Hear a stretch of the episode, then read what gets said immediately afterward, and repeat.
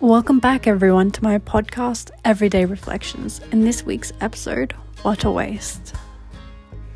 For the past few months, I've been reflecting on my sustainable actions, and scarily, my lack of sustainable actions. By connecting with my peers recently, I've seen the amazing efforts that they have made to be more sustainable. From reusable bottles to imperfect food subscription services, I've learnt a lot, but ultimately, I've reflected a lot. My reflection journey has made me consider the impact that I have on our environment, more specifically, the impacts from my plastic waste. The journey began at the end of my week of house sitting by myself. As I cleaned the house before leaving, I went to empty the rubbish and was astounded. Just one person for one week, and this was all the waste. It was huge, and this didn't include the rubbish I didn't throw away at home. According to Clean Up Australia, Australians produce 10 kilos of waste every week. From the 67 million tonnes of waste that Australians produce, 21.7 million tonnes ended up in landfill. And even more alarmingly, 130,000 tonnes ended up in Australia's waterways and oceans annually. These statistics may seem so extreme that you think you couldn't possibly be like that. That's what I thought. Maybe my waste from house sitting wasn't actually that bad. I challenged these statistics by doing an audit of my week on the waste that I produced. From takeaway with friends, there was one, two, three, four plastic containers. My yummy post uni rice paper roll lunch, complete with plastic containers for the rolls and sauce. Many bottles throughout the week of milk, juice, and soft drinks. And many naughty snacks in plastic packaging. Wow, it really does add up. These highlights and what I can even calculate for the week don't even touch the surface.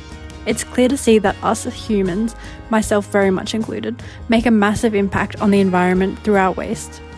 My high amount of waste stems from the packaging of pretty much all food items and the convenience of and reliance on packaging like takeaway containers and produce bags. While the media focuses on how we as consumers can reduce our waste through messages on avoiding single use plastics, recycling and reusing, using plastic free products, and buying less, it is important to question is it truly on us to limit humanity's environmental impact? Through agenda setting, the media has set the key responsibility of waste reduction and sustainability onto customers. I've succumbed to this agenda setting by feeling anxious and sick to the stomach when I reflect on the impact I have, making this reflection a little painful. Painful but necessary. The issue of environmental protection and waste reduction has been framed as our responsibility. We buy too much, which I do, and that what we buy is harmful. Too much plastic, unrecyclable, and toxic. I feel the guilt of enjoying some yummy curries with friends and not being able to recycle our plastic containers. Through this narrative and with millions of how to articles on how we can reduce our waste and countless documentaries on the consumer's impacts, the agenda has been set. We as consumers are responsible.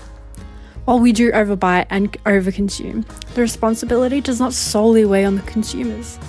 Other than owning a cow, how can I have milk for my tea without creating waste? Though we do have responsibility for the waste that we produce, we have to look at the bigger picture. How did it come to be like this? In some ways, we are powerless to the way business and life is set up within our society. Society and businesses have led me to being expected by my community and even the local shop to put my one apple that I want to buy in a plastic produce bag. The companies and manufacturers use harmful materials like microbeads and practice environmentally irresponsible practices such as greenwashing, wasteful freighting, and using packaging that is harmful to wildlife for the products that we rely on. These companies must ensure that they consider their stakeholders, consumers like me who desire and deserve environmentally friendly and ethically responsible products. Their employees who want to create a positive impact on the world, communities and society that want to protect their environment, and most importantly, and most often forgotten as a stakeholder, is the environment.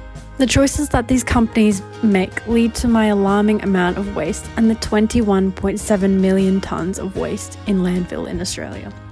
Don't get me wrong though, we as consumers do have a responsibility. We must purchase from and support companies that reflect our values, operate ethically and sustainably, and do their part to protect the environment. An example that comes to mind is IKEA's goal for circularity, meaning that each IKEA product is produced from the waste material of previously sold products. Through reselling, recycling, and donating returned items, IKEA gives a second life to its products and reduces theirs and their consumers' waste. So, what can we do? We can make more responsible choices as consumers by researching brands and their environmental impact before buying from them, reducing our usage of single use plastics, using reusable products as much as possible, such as reusable shopping bags, produce bags, and containers, recycling bottles, cardboard, glass, and soft plastics. My reflective journey has driven me to look for sustainable brands and buy from those that my peers have shared. I've made an effort to ditch single use plastics and instead look for reusable alternatives, like my own reusable produce bags.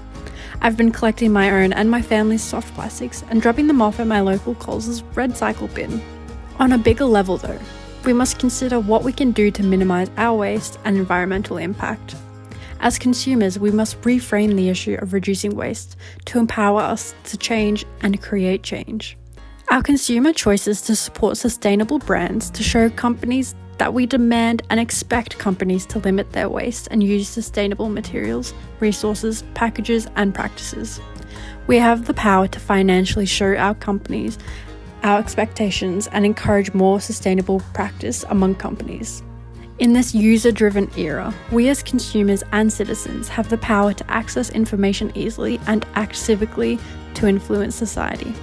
Through channels like social media, people have more power to promote social causes from grassroots movements to long term changes.